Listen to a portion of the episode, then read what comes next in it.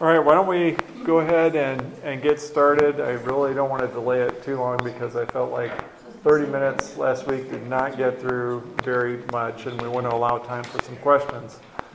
So let's go ahead and open with a word of prayer, and then we'll get started. Father, once again, we're gathered together to study your word and to examine this doctrine of election, predestination, reprobation, to see how it all fits together and to ultimately see how you are glorified through uh, this truth. So give us clarity of, of thought and discussion and uh, help us to, to be able to walk away better equipped to serve you and to, to know you better. In Jesus' name, amen. All right, if you, if you need a handout, just let me know, and they're up here in the front table. Um, we got through last week, we got through the definition of predestination, and we saw how that uh, predestination is, is taught in Scripture, and there's two sides to that coin there's election and there's reprobation. And we used the definition from a, a 17th century Dutch pastor and theologian named Wilhelmus à Brakel. And um, we worked our way through those two, and then we fielded a few questions, but we got as far as Romans 8 29 through 30. This has been called the golden chain because each one of these items that are mentioned, uh, being uh, the foreknew, predestined, um, called, justified, glorified, all of these things are part of the, the order of salvation, and the order of salvation is how God applies, through the power of the Holy Spirit, salvation to his elect in time. So, uh, part of our salvation includes our calling into Christ. But that doesn't happen the same time as our glorification. Our glorification will not happen until we see Christ with our own face. Okay, so these things happen in time, but they're all part of salvation. And they all go together and cannot be removed from one another. That's why it's called the golden chain. It can't be broken. When God calls someone into Christ, he will most surely justify them. And it, for those he called and justified, he will most surely glorify. It is not possible for God to call someone effectually and, and bring them to faith, justify them, and then in the end say, well, I'm not going to actually glorify them. I'm, I'm not going to bring them all the way to the end of their salvation. Um, they go together. So, this passage, in addition to teaching on the order of salvation and on the, on the beauty of, of the golden chain and how none of these things can be broken, this also is one of the verses that opponents to predestination will go to in order to kind of prove their case. So they, they would see no, no, no, no. Um, God does not elect his people uh, according to his good pleasure and will, completely apart from their, meaning the people's acts or, or, or uh, good works or, or faith. What he does is he looks down the corridor of time. And I think I remember we kind of did it like this. Let's call this um, eternity past and this eternity future. And let's say the, the cross is somewhere right here. What they're saying is, opponents to predestination are saying, no, in, in eternity past, somewhere along the line, um, they saw uh, Christian A over here in 2022, and in eternity past, God sees that person A will hear the gospel and respond positively. Based on seeing that, God in eternity past elects that person for salvation. So, what their argument is, saying is for those whom he foreknew, he also predestined. He's saying he predestined those that he knew would respond positively to the gospel. That's, that's called the Arminian position. Okay? Um, in response, we would say this. Um, the problem with understanding Romans 8 29 through 30 is that foreknew in this verse does not mean having knowledge about someone or, or something uh, or, or, someone. And, and I think we can immediately recognize that God is, is omniscient, meaning he knows everything. At, at no point in God's existence, God has existed from eternity past and into, into eternity future. He has no beginning. and, and he also doesn't have any beginning of knowledge. God never has an original thought or something that he's never thought of before. He knows all things, and he knows them simultaneously, and he's always known them. So it, it's not that in the past all of a sudden God knew something that he didn't know. It's also not true that God knew something about them, meaning how they would respond to the gospel. If we look at 829, it says, Those whom he foreknew. So God is not knowing some fact about a person.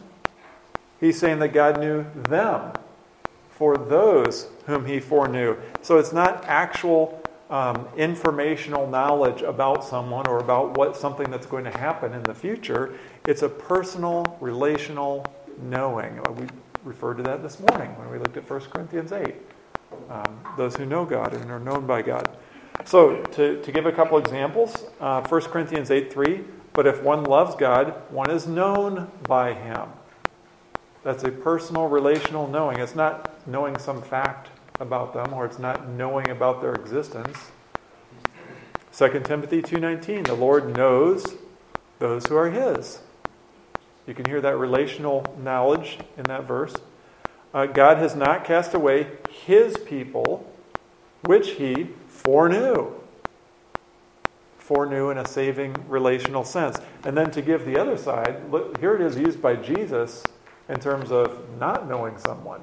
Uh, Jesus says in a couple places, Matthew 7 and 25, I never knew you, or I know you not. He doesn't mean that he's unaware of their existence. Of course, he knows them, that they exist. Of course, he knows everything about them in his divine nature. Um, what he's talking about is, you're not one of mine.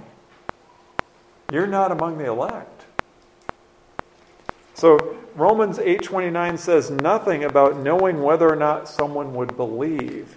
And neither is that idea found anywhere in the entire Bible. You're just not going to find it. That's not what it means.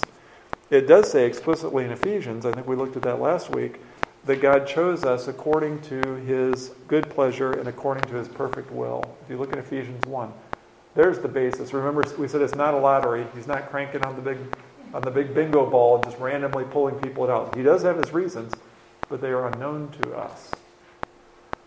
Um, it's not based on their good deeds or their bad deeds or how they're going to respond to the gospel later on. It's um, according to his good pleasure. Now, even if, I, I hope that's enough, but even if we were to throw out all these verses, were to throw out everything I just said, um, there's still a huge problem, and it's been observed by many people. I'm going to give a quote from Millard Erickson. He's a theologian I'm not sure if he's still alive or not, but he was contemporary at least a few years ago. He says this It should be noted that if certainty of outcome is inconsistent with freedom, and it is, divine foreknowledge, as the Arminian understands that term, presents as much difficulty for human freedom as does divine foreordination. For if God knows what I will do, it must be certain that I'm going to do it. So let's unpack that a minute. He's saying it should be noted that if certainty of outcome, certainty of outcome, so he's saying if, if we are certain that person A is going to respond favorably to the gospel, if there's no way that this, this knowledge of this outcome is going to be wrong, in other words, it has to be this way. He has to respond positively, he or she has to respond positively to the gospel.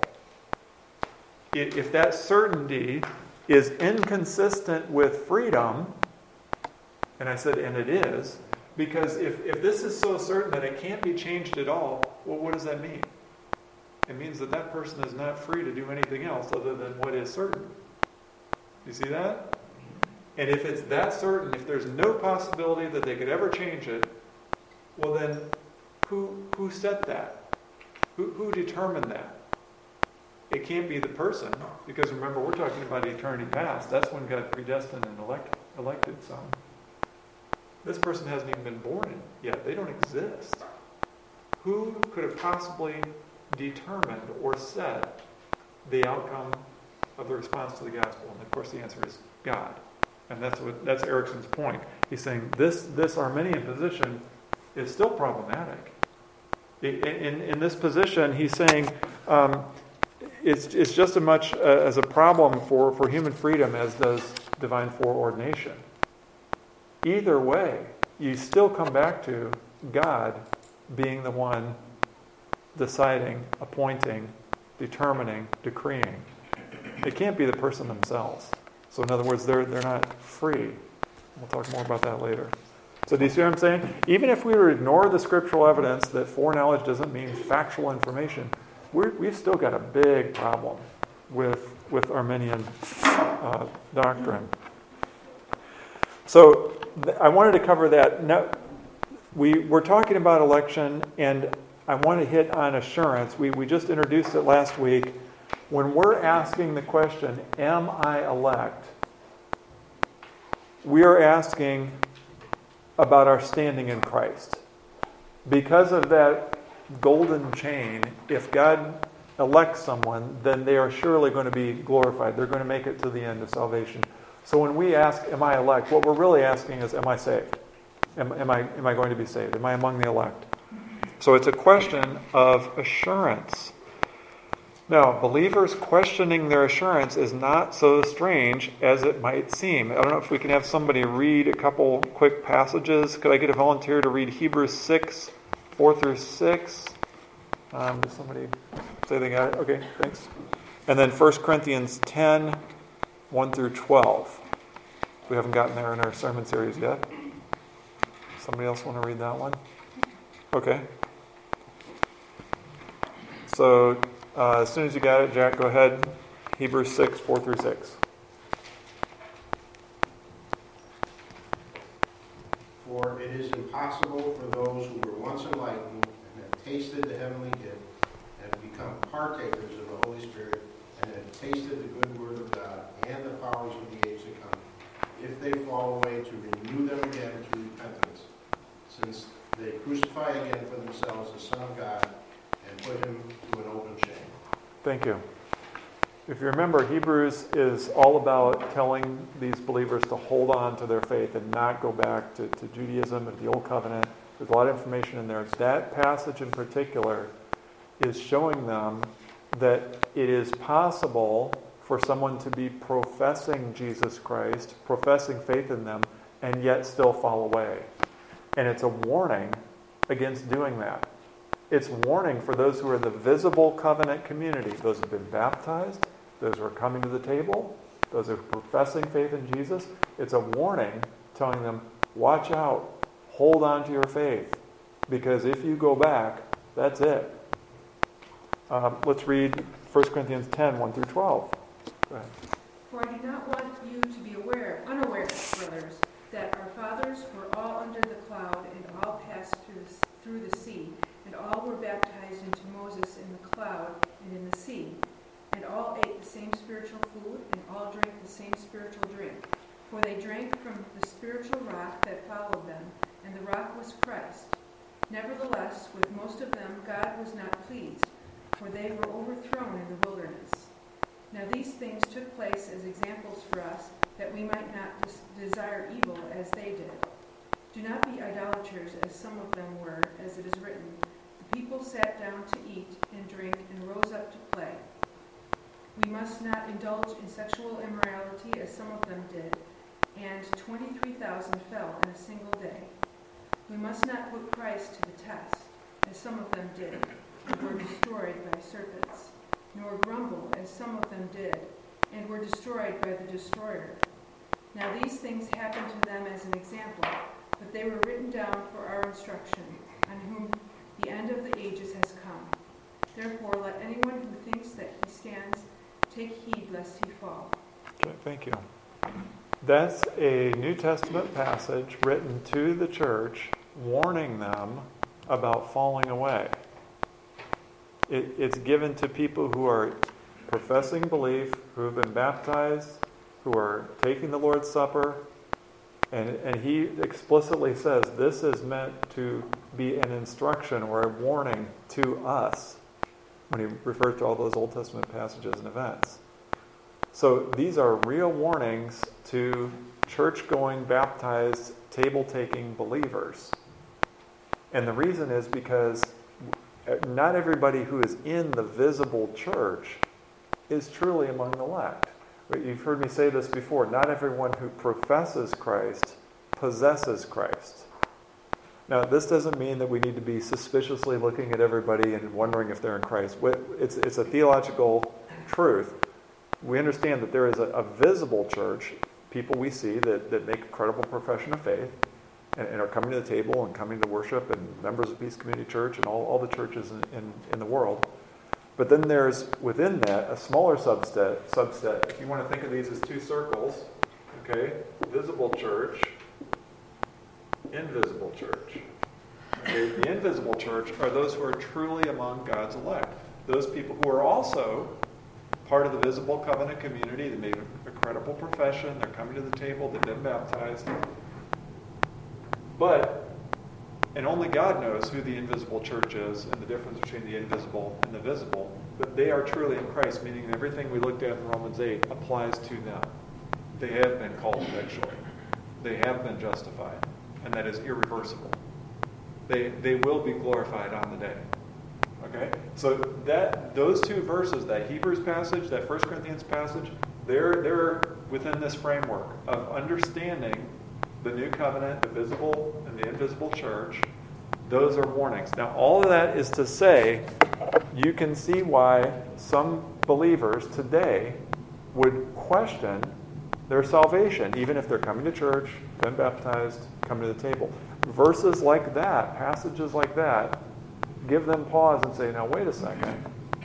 These are real warnings to Christ's new covenant church. I need to make sure I am in Christ. So you can see why it might be questioned. Uh, Acts 8, 9 through 24. We're not going to read the whole thing. I hope you're familiar with it. It's uh, the baptizing of Simon the magician. That was made, the, the apostles baptized Simon based on a credible profession of faith. So they baptized him. Later, it turned out he was not in Christ. Are we prepared to say the apostles made a mistake? I hope not. Okay? They were doing things correctly. They were administering baptism as commanded by the Lord, It's to be given an incredible profession of faith. But not everybody who is baptized is in Christ. So, um, oh, and, and finally, Jesus' language. If that wasn't enough, listen to this. For many are called, but few are chosen. For the gate is narrow and the way is hard that leads to life, and those who find it are few. So you, you stack all these up together, and you can see why some believers may start to question their assurance. So believing, uh, professing believers questioning their assurance, questioning their elect status is a thing, and I don't want us to blow it off. I, don't want us to. Um, first of all, I don't want us to beat ourselves up if it's if it's us, if we're the one questioning our salvation. Please don't beat yourself up. It's much more common than you think. Okay? Much more common than you think. And then, second, from a, from a care standpoint, from other brothers and sisters, um, let's understand that this is a real thing and that this is a very emotionally charged thing, too. And let's not downplay it and, and just kind of blow it off and say, oh, you're saved, don't worry about it. No, we need to, to walk with them on this. And let's also not pass judgment on them, saying, well, you must have a weak faith if you don't have assurance.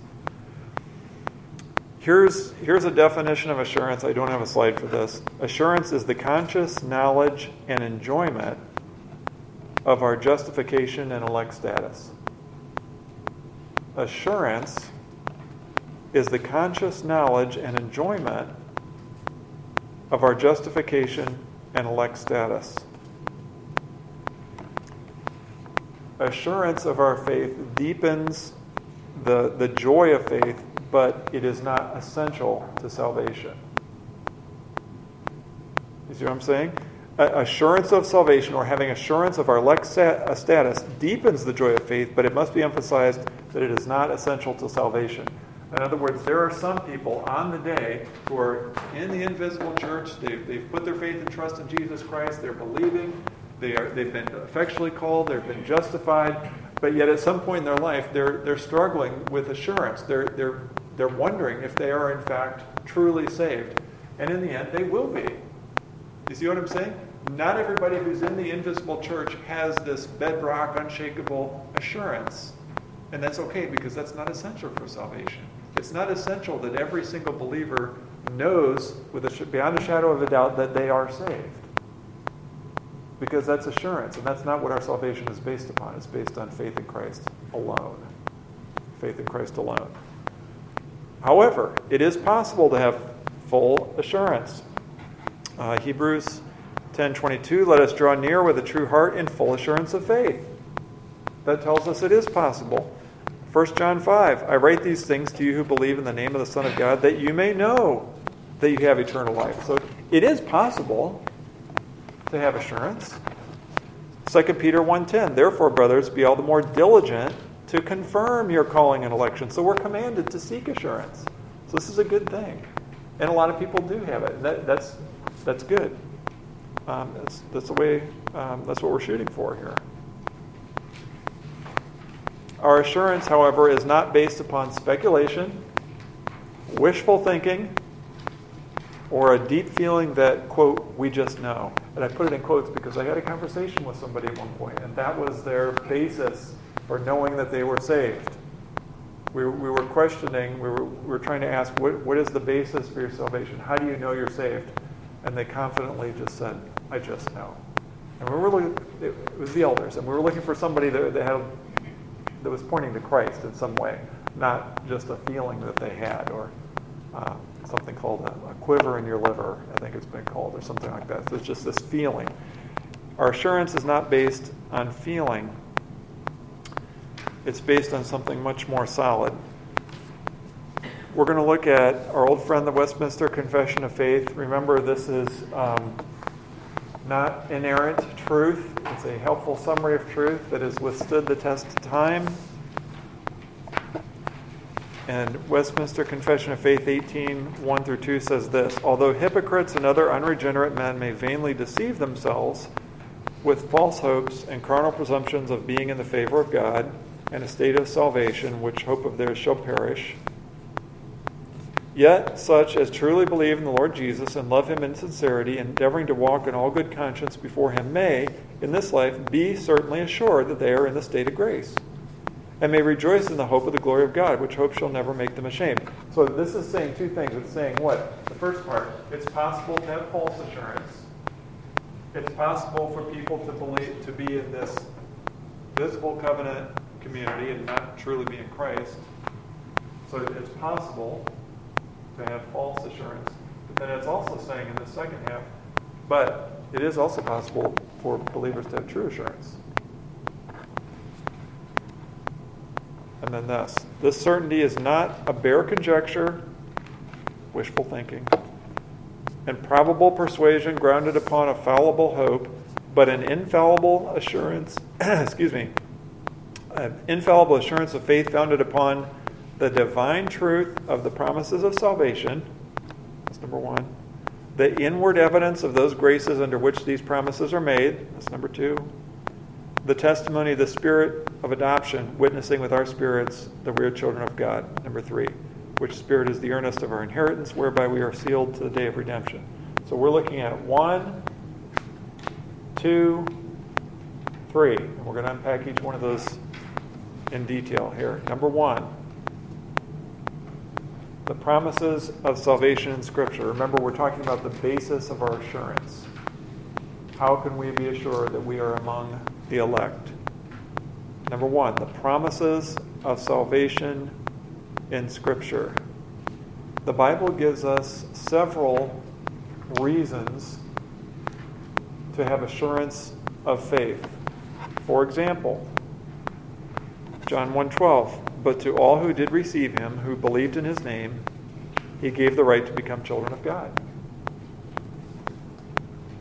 John 3:15 and 16 that whoever believes in him may have eternal life for God so loved the world that he gave his only son that whoever believes in him should not perish but have eternal life. I'm sure we've read these before. These are promises from God. If this, then that. Uh, Romans 10. Uh, don't. Uh, no, John 3:36. Then Romans 10. John 3:36. Whoever believes in the Son has eternal life. Whoever does not obey the Son shall not see life, but the wrath of God remains on him. And then Romans 10 everyone who calls on the name of the Lord will be saved. Very straightforward. This is a promise. Uh, God's word, as we say repeatedly, is inerrant, it's infallible, it's true. We can trust God that if He says something in His word, He means it, and it's true. So if you place your faith in Christ, then you can know with assurance that you are saved. So this is number one. This is that uh, the promises of God contained in Scripture. He gives us these so that we can have assurance. Have you repented and believed in Jesus? Yes. Then you can be assured that you are saved and therefore among the elect. Number two, evidence that God's grace is at work in the believer. the inward evidence of those graces upon which these promises are made. So the, these, these promises are made, this first ones, the, the assurance of salvation, and then we need to see evidence. Does my life match up with how the Bible describes a follower of Jesus should, should look should look like? Do I see evidence of sanctification in my life?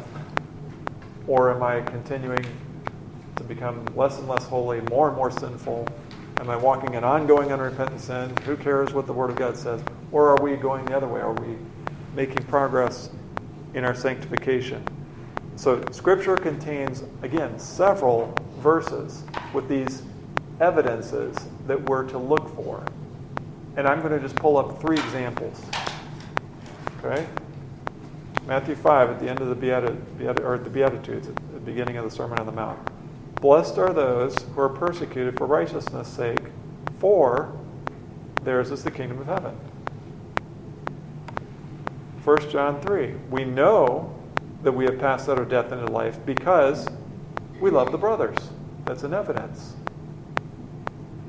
2 John 9. Everyone who goes on ahead and does not abide in the teaching of Christ does not have God. Whoever abides in the teaching has both the Father and the Son. These are just three examples. There's tons of these in Scripture. These are evidences. If you see these evidences in your life, then that is a basis for assurance. And here's the other thing you don't need to see them all, and you don't need to see them all the time, and you don't need to see them perfectly. Let me explain. Let's say we've got uh, person X and they say, um, I've been struggling with assurance. And I hear, I hear you. I understand that the Bible promises if I believe in Jesus, I'm going to be saved. I, I'm still struggling with it. And so we take them to these evidences. And we say, all right, well, let's take a look at your life. Do we see the kinds of things that Scripture presents as being present in believers? And we look at these three. They say, well, um, everyone who goes on ahead and does not abide in, which means remain in the teachings of Christ, and they say, Well, I try. I try to abide in, in Christ, but sometimes I, I don't. So I'm not sure if that's going to give me assurance. We say, Okay, let's go to the next one. We know that we've passed out of death into life because we love the brothers. Do you have any, any love at all for your brothers and sisters in Christ? And they say, Well, yeah. But there's one person that I'm, I'm not really getting along with right now, and they've really kind of bothered me, and and I don't, I don't want to say that I actually love them. And okay, all right. Let's go to the next one. Let's go back one. Blessed are those who are persecuted for righteousness, righteousness' sake, for theirs is the kingdom of heaven. Are you, have you ever been persecuted for righteousness' sake? And they said, well, actually, yeah. Um, I just lost my job. Uh, HR wanted me to sign this thing that said I was an ally and, and supportive of, of gay marriage and the LGBT. I, I refused to sign it, so I, I lost my job. I said, all right. That's being persecuted for righteousness' sake. You have an evidence of being in Christ, and so you have assurance. And they might reply, Well, that's just one. I say, That's all you need. Consider this unbelievers have no evidences in their life. None. Unbelievers are not persecuted for righteousness' sake. Unbelievers are not persecuted for Christ's sake because they're not in Christ. It's impossible. Unbelievers do not love their brothers and sisters in Christ because they're not brothers and sisters in Christ with anyone. Unbelievers do not abide in the teaching of Christ because they do not follow Christ. Do you see what I'm saying? And these are just three examples. Unbelievers have no evidences. Christians can have assurance if they have one. Because they know that God continues the good work that He starts in His people.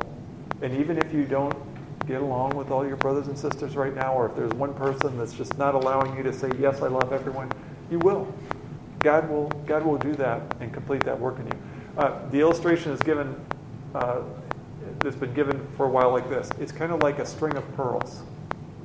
If you grab one of these evidences and you can lay claim to it and say, yes, this is present in my life, and take it, the rest are going to fall off. You're going to get all of them. Okay?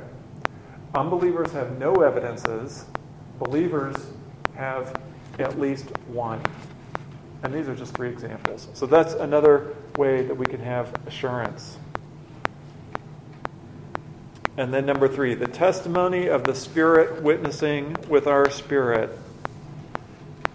The testimony of the Spirit of adoption, that's the Holy Spirit, witnessing with our spirits that we are children of God. This is lifted directly from Romans 8, 16 through 17. So here it is.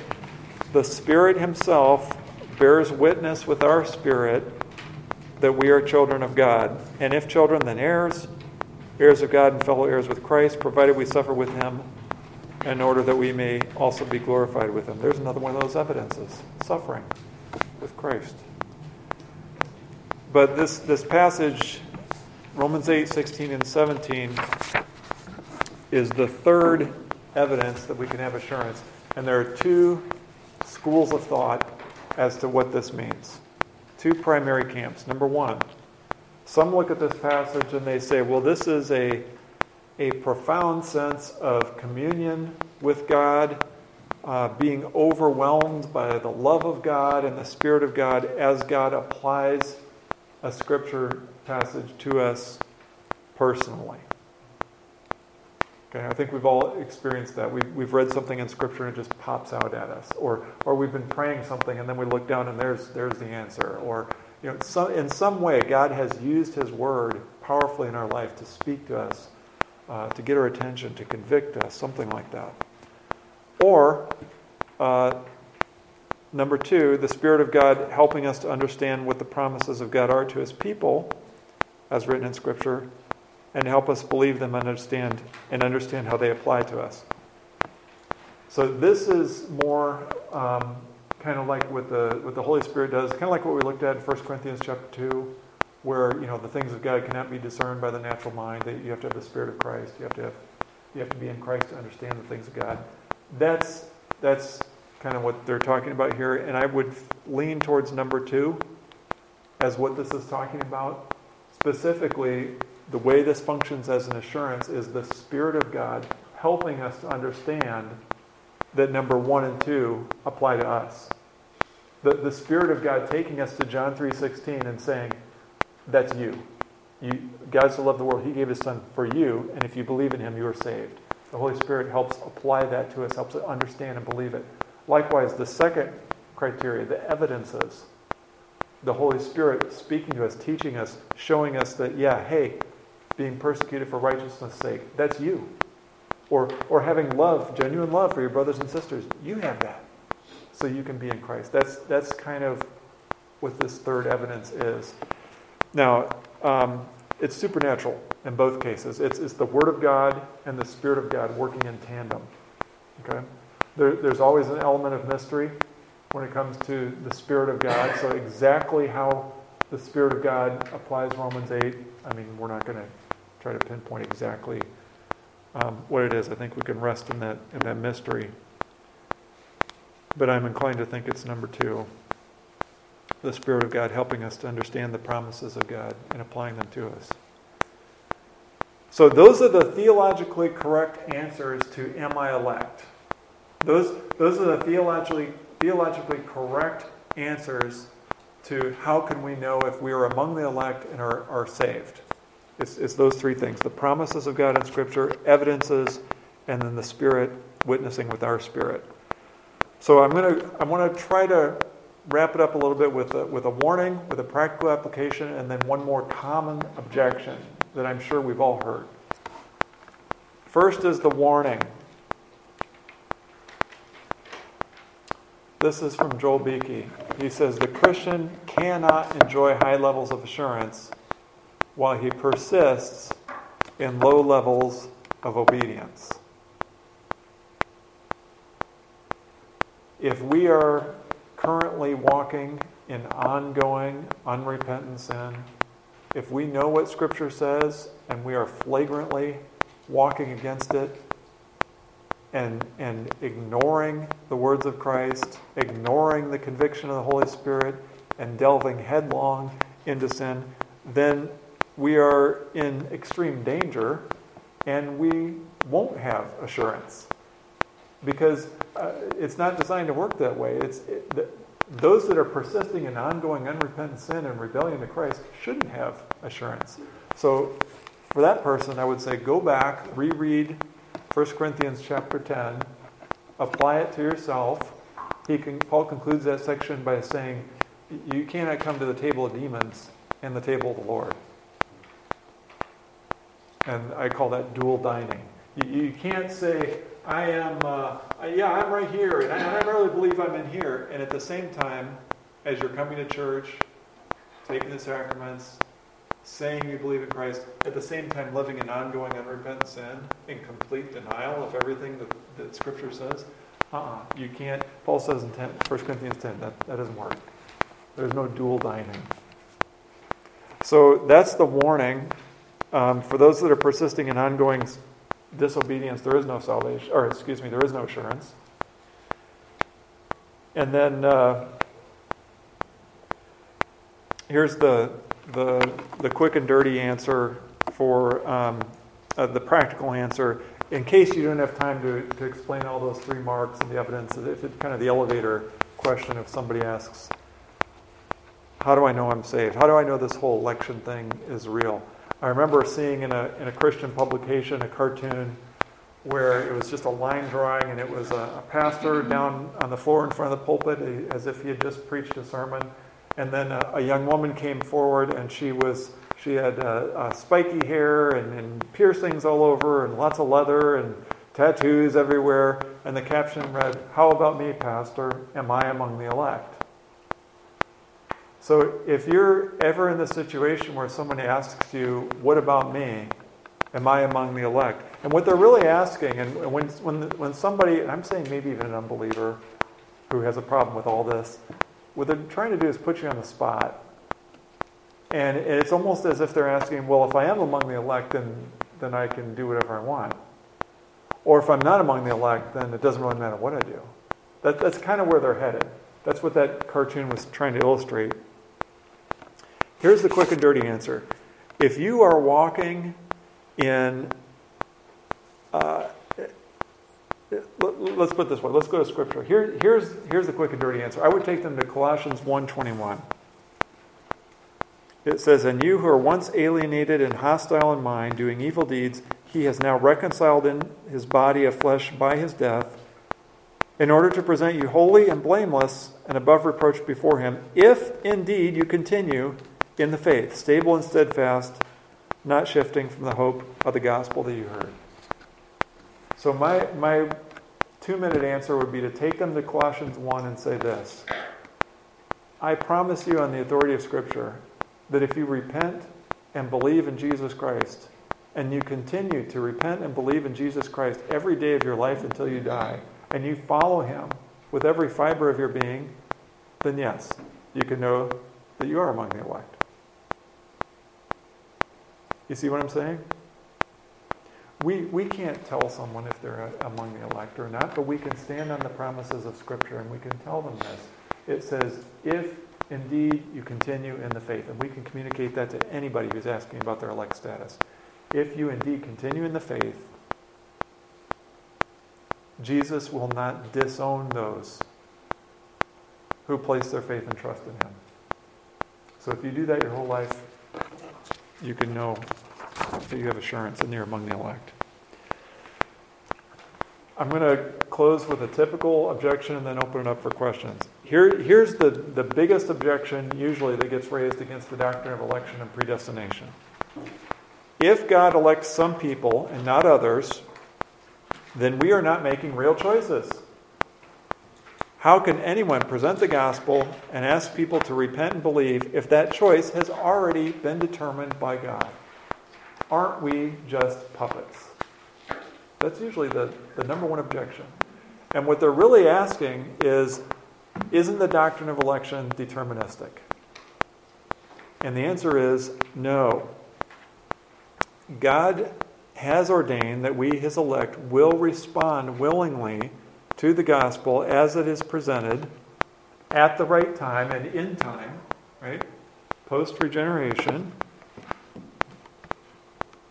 And all of the choices we make are voluntary because they're what we want to do. We, just, we do decide to do things. That's true. So we could put it this way God causes us to believe in Christ voluntarily. Uh, consider Acts 13:48. And when the Gentiles heard this, they began rejoicing and glorifying the word of the Lord. And as many as were appointed to eternal life believed. In that one verse, Scripture places the voluntary, real choices and, and actions of people right alongside God's decrees. And it's not a contradiction. It's not an either or, it's a both and. So, people who voice this objection to, to predestination election are usually making the mistake that in order for our choices to be valid or what they call free, it has to be completely cut off from any influence from God whatsoever. They, we have to be completely um, uh, unhindered by any of, of God's decrees. And the answer is they do not. Uh, God has chosen some from salvation for salvation in eternity past, and we make real voluntary choices. And since Scripture uh, places both of these things side by side as true simultaneously, we have to agree that they are also simultaneously true. They don't automatically necess- necessitate the negation of one another just because they seem that way to us. Um, uh, Wayne Grudem is a contemporary theologian. He says, Where in Scripture does it say that our choices have to be free from God's control in order for them to be real choices? And the answer is it doesn't. Uh, Brakel, who we, we use the definition, it says, in our discussion of free will, it should be noted, first of all, that man's free will is not independent from God man is totally dependent upon regard in regard dependent upon God in regard to the foreknowledge and decree of God, for he infallibly knows and has decreed that every matter indeed will have certain outcome and none other. You see what I'm saying? When they when they say it's deterministic, they're saying it has to be one or the other. Either we're free or God's sovereign, but it can't be both. And Scripture says it is both. Another way to look at it is this usually when people voice that objection, they're saying um, they're pitting the, the sovereignty of God and our free will against each other, and they're saying those are the opposites. That's not completely true. I would say the, the polar opposite of God's sovereignty is not freedom, it is autonomy. Right? Autonomy, completely being cut off from God, com- being completely self existent, be- being completely unhindered by any of God's decrees, essentially being our own God, being a rival God. That, that would be autonomy. And that would be the opposite of God's sovereignty. But freedom up here, no. No, they go together. Our freedom is not um, disconnected to the decrees of God or the power of God at all. And it's really, it shouldn't be too hard for us to, to grasp because we, we consider ourselves free right now. Uh, a lot of people consider themselves free, but we have all kinds of hindrances placed on our life all the time that don't allow us to be completely um, autonomous. For example, um, none of us can fly to the moon right now. Um, that doesn't mean that we aren't free. Or that, that doesn't mean we don't make free choices. We do make free choices, but we can't make that one. And you can, you can use all kinds of examples. So I want us to see that that objection is trying to pit God's sovereignty against human freedom when the, when the real polar opposite is autonomy, being your own God. And that's not what Scripture is presenting. He's saying freedom, our freedom, our real choices, our real choices, and we are under the sovereignty of God at the same time. Okay? Let's open it up for questions. We've got 15 minutes.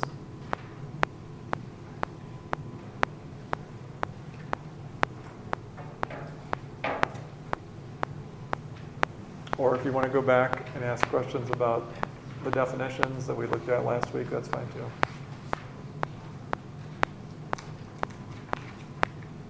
How, how many have heard the deterministic challenge? That, yeah, if election can't be true because it's deterministic and we're just puppets. Yeah, it's common.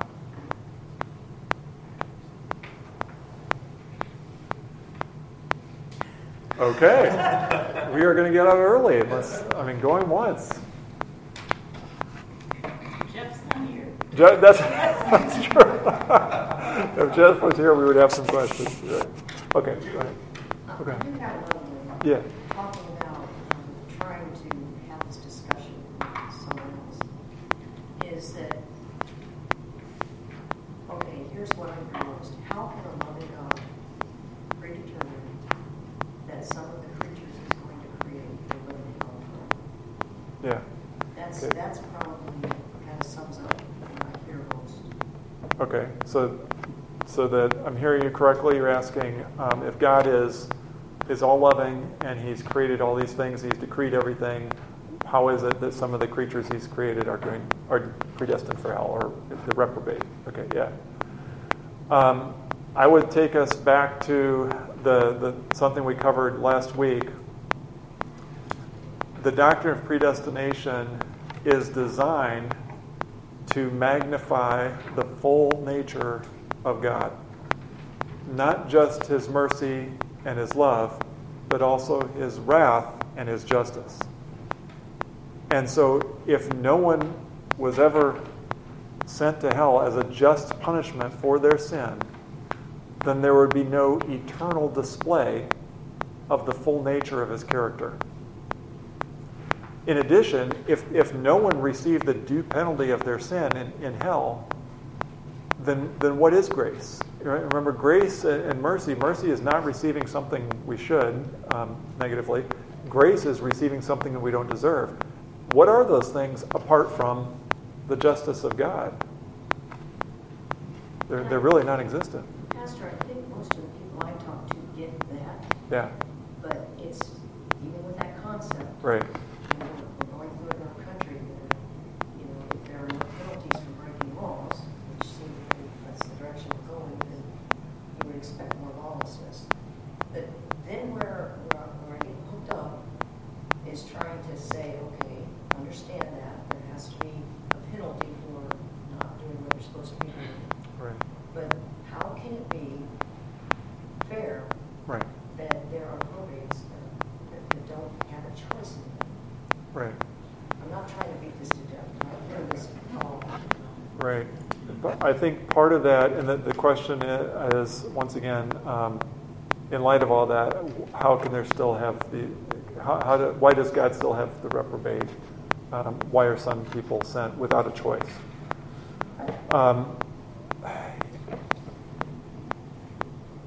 when we look at the cross of Jesus Christ, we see the ultimate example of someone who receives wrath. And remember, as painful and as excruciating as the cross was physically, in addition, Jesus had the entire wrath for God's elect poured out upon him upon the cross. That's supernatural. We can't even begin to fathom what that was like. And if he had been just merely a man, he would not have been able to withstand it. But because he was both God and man, he took that wrath. He didn't deserve it. He, he never earned that. He, he never once disobeyed the Father. He never once broke a command. And yet, in God's good pleasure and his divine decrees, that was God's choice for his redemptive plan. That doesn't make sense. It doesn't make sense. That, that is the only example of someone receiving something they did not deserve.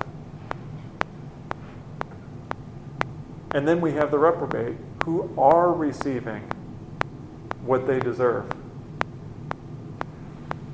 Um, I, I, think part of the answer has to go back to, to the cross, like that. If someone's voicing concern or, or um, uh, uh, unacceptance that, that there exists a reprobate, then why aren't they voicing concern over, over Christ?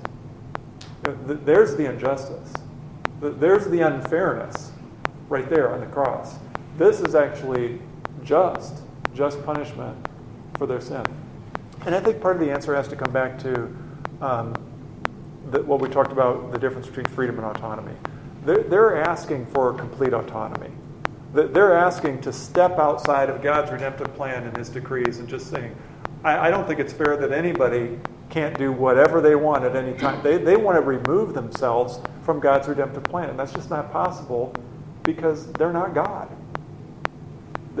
This is his plan. We can, we can acknowledge and rest in the fact that it is perfect. Um, we don't have to understand all of it, um, but we can't step outside of it. Yeah. So you said in your question that God needed eternal display of his wrath. Wasn't Christ death and securing penalty for our sins on the cross? Wasn't that enough? Jesus is now resurrected and glorified. He, he is not receiving uh, any due penalty or imputed penalty in eternity. Yes, for the elect. Yeah. Right, so isn't that enough? Or does he have to have a display of somebody being tormented to show his wrath? Yeah, so what would you have with, with all those people then? So you would have no one being eternally punishment? Yeah, I mean, the, yeah, the answer I think would be consider the alternative.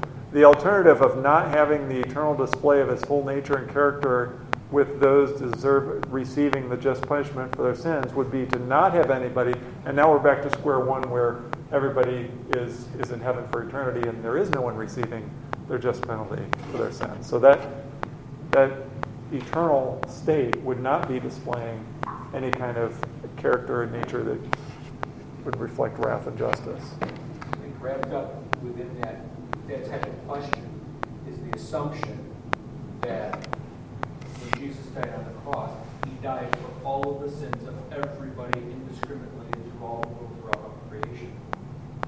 That's the assumption. Well, I don't know if it is or not. We could have Tim ask that. Yeah, I don't know about Tim, but that particular question usually carries that assumption because of the fact that said, well, why wasn't Jesus' sacrifice on the cross enough? And you mentioned it was enough for the elect right. because Jesus died for the purpose of saving his people, not for saving so it was the reprobate. It was a limited atonement. Yes. It was limited as opposed to unlimited. Right. So therefore, Mike, Mike, right. Jesus yeah. took names to the cross. It wasn't. So, he didn't make salvation possible. He actually accomplished it for the elect. Scripture says, "Whosoever will." It's kind of a uh, tease. It's whosoever will, but if you're not the elect, it's really not for you. We we don't know who the elect are, and it's a it's a real offer of salvation. Only those who are among the elect will, in fact, believe and be saved. So, question. Yes. I've heard people say I should, I was led by the Spirit to go witness to somebody. Yeah. I didn't. They died the next day. I regret because that could have been their last opportunity to hear the gospel. You shouldn't regret that. Because if they were the elect, God would surely see that they yeah. got to heaven. You might regret that they weren't obedient. Yeah. But they shouldn't regret that that might have been the last time they heard the gospel, and if, and if I, you know, didn't go, then they go to eternal damnation. You're not worried about that. Yeah, I, I think you're, you, you just summarized it pretty, pretty Yeah. well. As, as we're witnessing to people, if we miss an opportunity, we, we can and should have some regret that we didn't act on something that we felt prompted to do. But at the same time, we can't hold ourselves responsible for someone's eternal, um, you know, salvation or like status. Here, here's a, a couple more. I just remember I had this. Um, oh, they're not up there? Mm, all right. Well, I have them in my notes. It, um, I, I want to respond to a couple more objections that you might run into. Um, world and whole world verses, kind of like the whosoever question. Um, once in a while, first, for example, 1 John 2 2, he is the propitiation for our sins and not only for ours, uh, not only for ours only, but also for the sins of the whole world. And then John 6 51, and the bread that I give for the life of the world is my uh, flesh. So God sent his son to the world, but not all people will be saved. But the whole world still is the object of God's love. Um, 1 John 2 2 does not mean that uh, Jesus' propitiation is, is valid for every single person. It's not teaching universalism. It means that in addition to John and his immediate audience, Jesus' propitiation is for everyone who places their faith in him. In other words, all the elect. And so um, the, the meaning of verses like that, whenever you run into verses that seem like they're, they're kind of universalistic or they're talking about everybody, it's good to go into the rest of Scripture and see um, the balance of the whole of Scripture.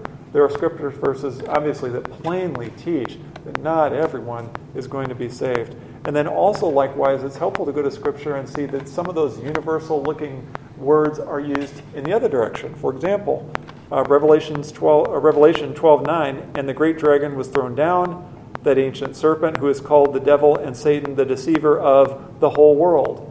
Well, Satan doesn't deceive the whole world in the sense of everybody, he deceives all the people that are going to be deceived. Uh, 1 John 5:19, the whole world lies in the power of the evil one. Well, not the whole world. Uh, it doesn't mean that in that sense. So you have to be careful when you come to those kind of universalistic looking phrases when it says the whole world or you. Um, oh, that's the next one. Any and all verses. Uh, we're, we're, not going to have time, but if you want to write these down, Romans 5:18, Romans 11:32, 1 Timothy 2, 4 through 6, 2 Peter 3 through 9. The all in those contexts does not mean all universally, but it's talking to the people that are under discussion in that particular part of Scripture. Um, for example, uh, let's go to one of those, and then that's it. Hold on. Let's go to the First Timothy.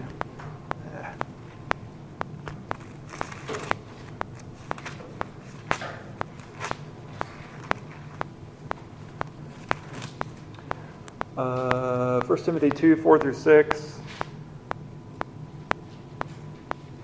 Uh, this is good and is pleasing in the sight of God our Savior, who desires all people to be saved and to come to the knowledge of truth.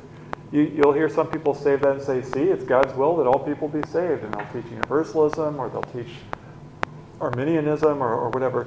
He's talking in the context, it says, first of all, then, I, excuse me, I urge that supplications, prayers, intercessions, and thanksgiving may be made for all people. And then he lists some things, kings, and that and, and the people like that. He's talking about all kinds of people.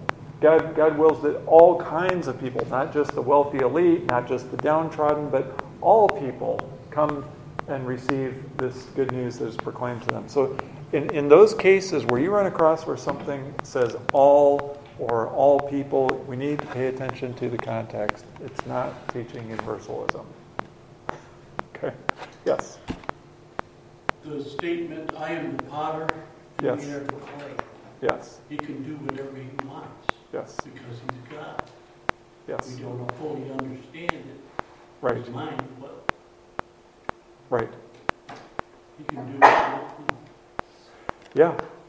That, that's an illustration that God chooses to use in His Word.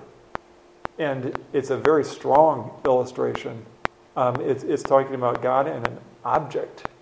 Uh, now, we are not objects and, and that's why it's a little bit hyperbole, but it, it is, the force of that argument carries, carries that weight of the sovereignty of God choosing to do what he wills with his creation. Yes?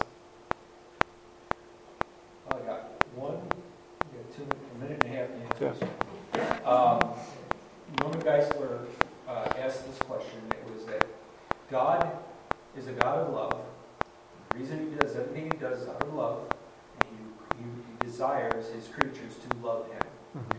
If God makes a uh, coerces love by making and predestinating a certain po- po- persons to